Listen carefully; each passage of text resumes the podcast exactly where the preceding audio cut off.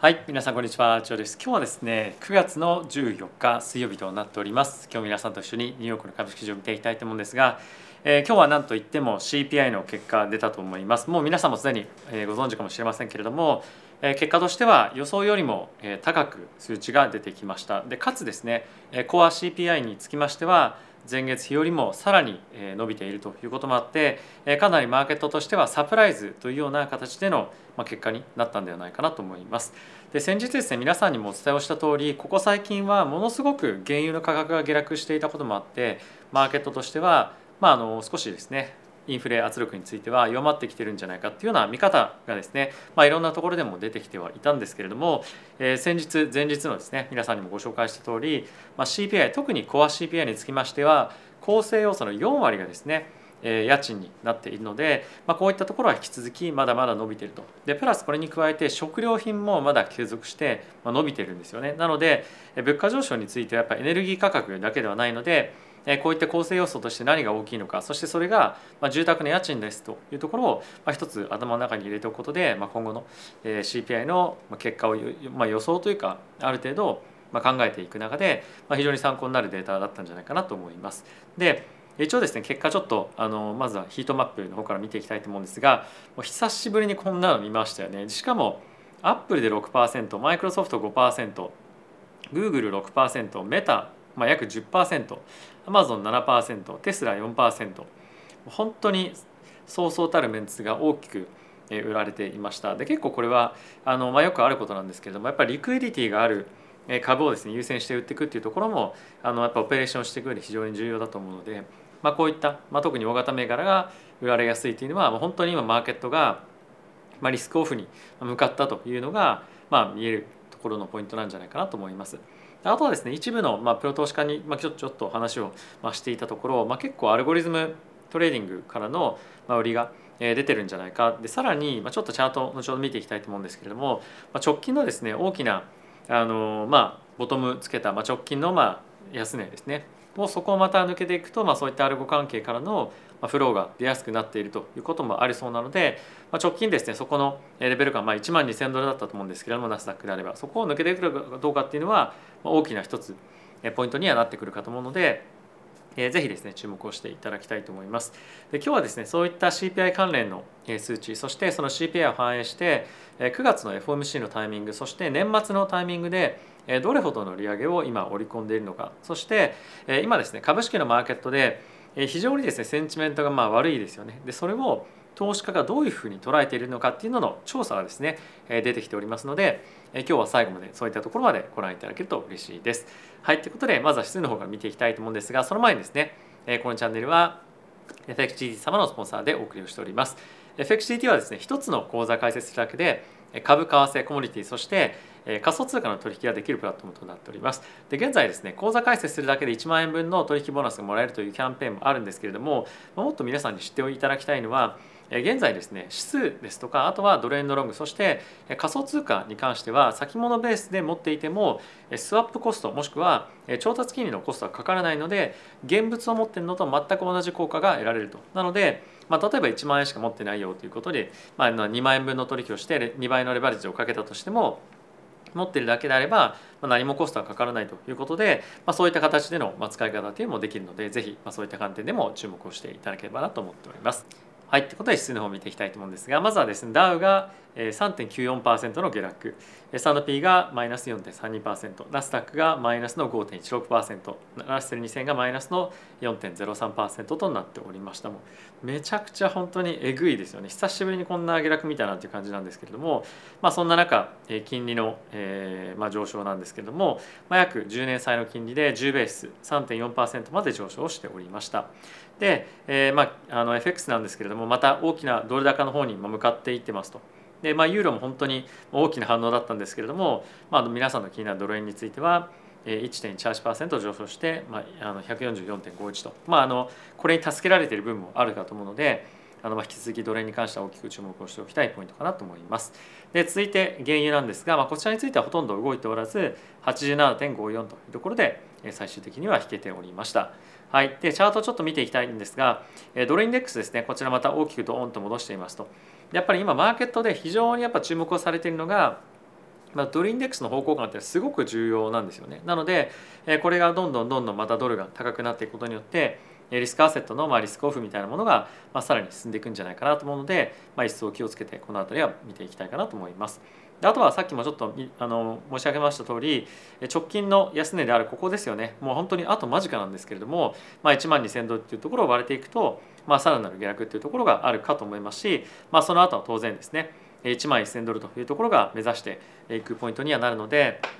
来週の FOMC 本当に鍵になると思いますしパウエル議長からどんなコメントが出るのかそして後ほどちょっと見ていきますけれども年末までにどれぐらいの利上げをマーケットが今後織り込んでいくかというところは、まあ、さらなる注目のポイントにはなるかなと思います。特にやっぱりこのコアの CPI が加速してまだ伸びているというところが本当に一番のポイントなんじゃないかなと思いますしまあ、今回75ベースポイントでおそらくマーケットとしては次から50ベースだったりとか25とかに大きく下がっていくっていう予想だと思うんですけれどもまあじゃあ次のあの FOMC のタイミングでどこまで織り込んでいくかっていうのも、まあ、一つ大きなキーのポイントにはなっていくと思います。でそうすることによって大きな景気への減速とかっていうところへの,、まあ、あの悲観の、まあ、モチベーションというか、まあ、モチベーションというか、まあ、センチメントも湧いてきてもおかしくないと思いますし、まあ、そうなってくるとさらなる株価の下落みたいなものは、まあ、より一層起きやすい状況になるかと思いますので注目をしていきたいかなと思います。あとはですね、まあ、さっきも見ましたけれども金利、まあ、今回はちょっと2年債の金利を見てるんですが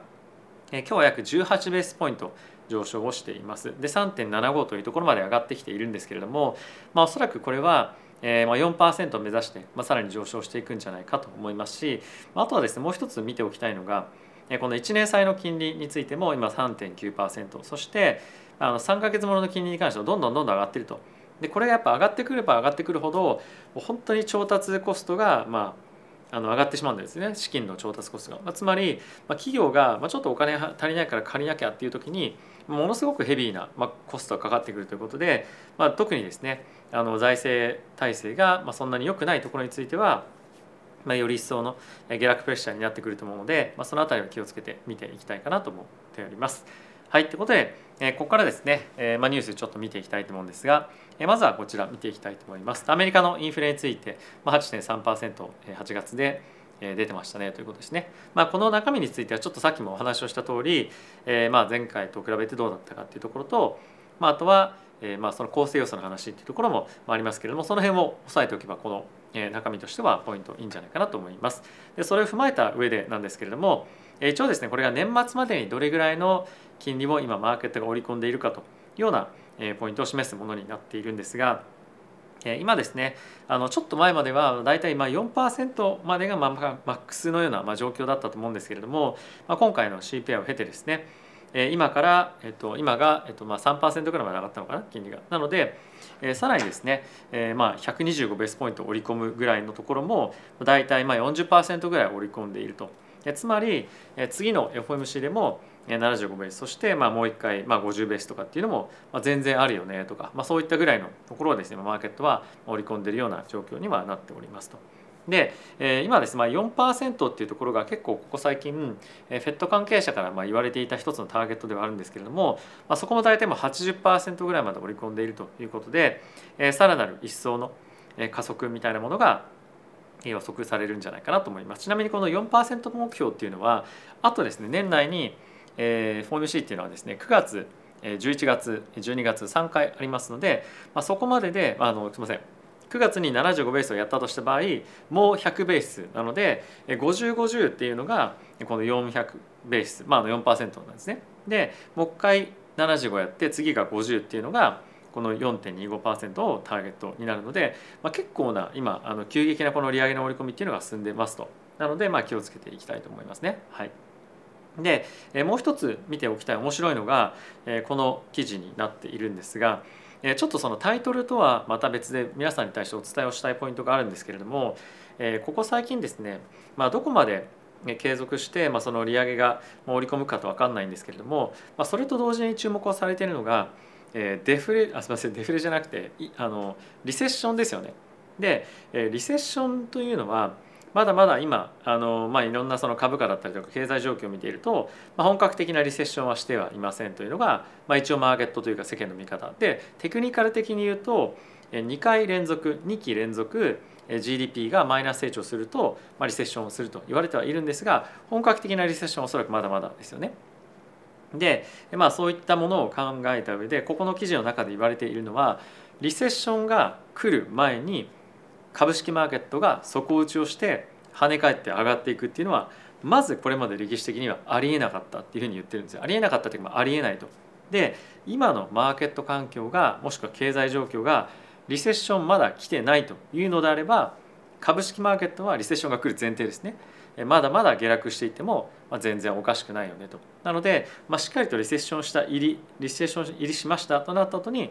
株式がそこを打ってあげていく可能性はありますけれどもリセッションが来る前のタイミングで株式を底打ちすることはないのでやっぱりまだしばらくまあ少なくともやっぱ半年くらいは、えー、まあレンジもしくは下落相場っていうのがある程度続いていきそうかなっていうのは、まあ、こういったところを見てもですね、まあ、歴史的なその、まあ、傾向を見てもあるんじゃないかなと思います。で、えー、ここからですねちょっとバンコブアメリカの、えー、ちょっとあのエコノミストだったりとかストラテジストのビューをちょっと見ていきたいと思うんですがまずはエコノミストが言ってることをですね。バンコブアメリカのエコノミストがですね今回マーケットとしては、まあ、シンクロナイズドポリシータイトニングのえー、まあ非常に危険性がありますよと。でも何言ってんだよって感じなんですけれども、えー、これはですね今あの驚きの事実なんですが世界の85%の中央銀行が今金融政策を引き締めに、まあ、言ってますと。まずこれがものすごく驚きなんですけれども、えー、そうなってくると、えー、どんどんどんどん世界的にそのタイトニングいわゆるまあ QT だったりとか引き締めが加速してくる他のところがやればもっと他のところをや,、まあ、やらなければいけないしどんどんどんどんその引き締めが加速してくることによってマーケットで溢れているお金が急速に吸い上げられるような現象が今後起きる可能性がありますよねと。でそうすることによって株式マーケットですとかあとはそのリスクマーケットからあの思った以上のスピードで資金が引き上げられて、えまあ下落に導かれるんじゃないかっていうようなことが、まあ、今あの、まあ、注意として出ていましたと。で、え、日本はですね、まあ、その中でもまれに見る緩和の緩和をしている中央銀行を持っている国なんですけれども、まあ、世界的には本当に今まあ類を見ないほどの,、え、まあ、あの引き締めに向かっているような状況ですよね。でこういったところを見てみるとやっぱりあの特にやっぱりヨーロッパの方の経済景気に関してはもう本当にあの、まあ、原則というかもうリセッション間近っていうような状況だと実際には思うんですよね。なので、えー、まあこういったリスクのえー、まあ注目度っていうのはさらに今後高まっていくと思いますので、えー、ぜひこの辺りは注意をしながら、まあ、あの目を配って見ていただければと思います。はい、でこれ本当に重要な、まあ、面白いニュースなんですけれどもバンコブアメリカ、まあ、以前メリル・リンチというふうに言われていた会社というのを、まあ、吸収したんですけれども、まあ、そこはですね投資家に対してまあ、あの定期的に、まあ、月に1回かなあのリサーチをしているんですが、まあ、その内容が非常に面白いものでした。でそのリサーチをした対象がですね230ぐらいだったかな230ぐらいの212ですね投資家に聞いたということなんですけれども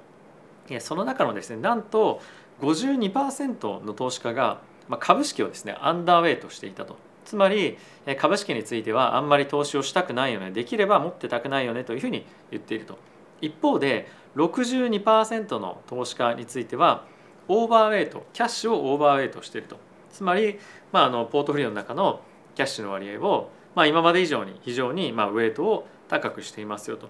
あとはですね、まあ、これもちょっと面白いポイントなんじゃなんじゃないかなと思ったんですけれども42%の投資家が、まあ、さっきも言いましたヨーロッパの株式マーケットをアンダーウェイトしていると。やっぱりヨーロッパについては、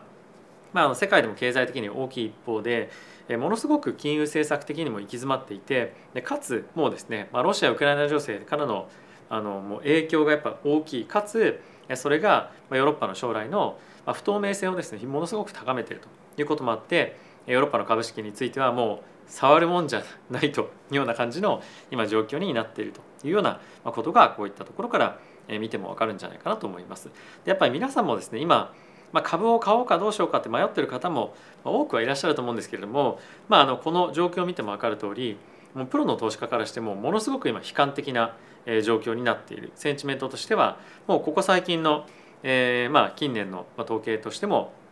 まあ、かなり悪い状況になっているので本当焦って買う必要は正直ないと思うんですよね。今日の CPI の数値見ても分かる通りマーケットにはですねやっぱり上昇期待はある程度あったと思うんですよね。にもかかわらずまだまだ続いていくこの物価上昇の勢いというものを確認してしまったからには、まあ、ここからやっぱり買うっていうのはやっぱ難しくてじゃあ何を持っているんであれば持つのかもしくは売るのかっていうようなことになるかと思います。なので、まあ、積極的に今安いから買うっていうよりも、まあ、ある程度、まあ、生還をしている方が僕は僕はいいんじゃないかなというふうには思っております。はいということで、えー、皆さんいかがでしたでしょうか。えー、CPI の数値非常にまあ驚きというかあの少しなんていうんですかねマーケットのリアクションを見てみると驚きを持って捉えられたかなと思いますけれどもちょっと今回やっぱり物価上昇の落ち着きの期待というものが非常に高かったこともあって、えー、まああのその反動みたいなものが、えー、今日一日だけではなくて、まあ、もう少し継続的に出てくるんじゃないかなと思うので、まあ、今日だけで売りが終わるということはなくて、えー、まあ明日明後日、まあ、来週の FOMC に向けて、まあ、リスクオフというところが続いていくんではないのかなというふうには思っております。あとは皆さん、えー、いかがでしたでしょうか？今日の動きについて皆さんのちょっと感想みたいなものがあればもし概要欄の方に書いていただけると嬉しいです。まあ、あの本当におはぎゃみたいなあの状況かと思うんですけれどもあのまあこういった、まあ、状況になってしまってじゃあいざどうするのか買ってるポジションを売るのか、まあ、もしくはそのショートを入れるのかもしくはもう何もしないのかいろいろとあると思うんですが僕はもうかなり大部分をキャッシュで持っているので、えー、まあ動かないというところも継続的にやっていこうかなと思います。まあちょっとどうしようかな少し入ろうかななんていうのを、まあ、最近は考えていたりもしたんですけれども改めてまたこの CPI の数値がま出てきたこともあって、まあ、より一層ちょっとあの座ってゆっくりリラックスをするというような期間がもうしばらく長く続きそうだなというような感じですかね。はいまあ、無理せず、えこのマーケットでやっていきたいというふうに思っております。はい、では皆さん今日も動画ご視聴ありがとうございました。また次回の動画でお会いしましょう。さよなら。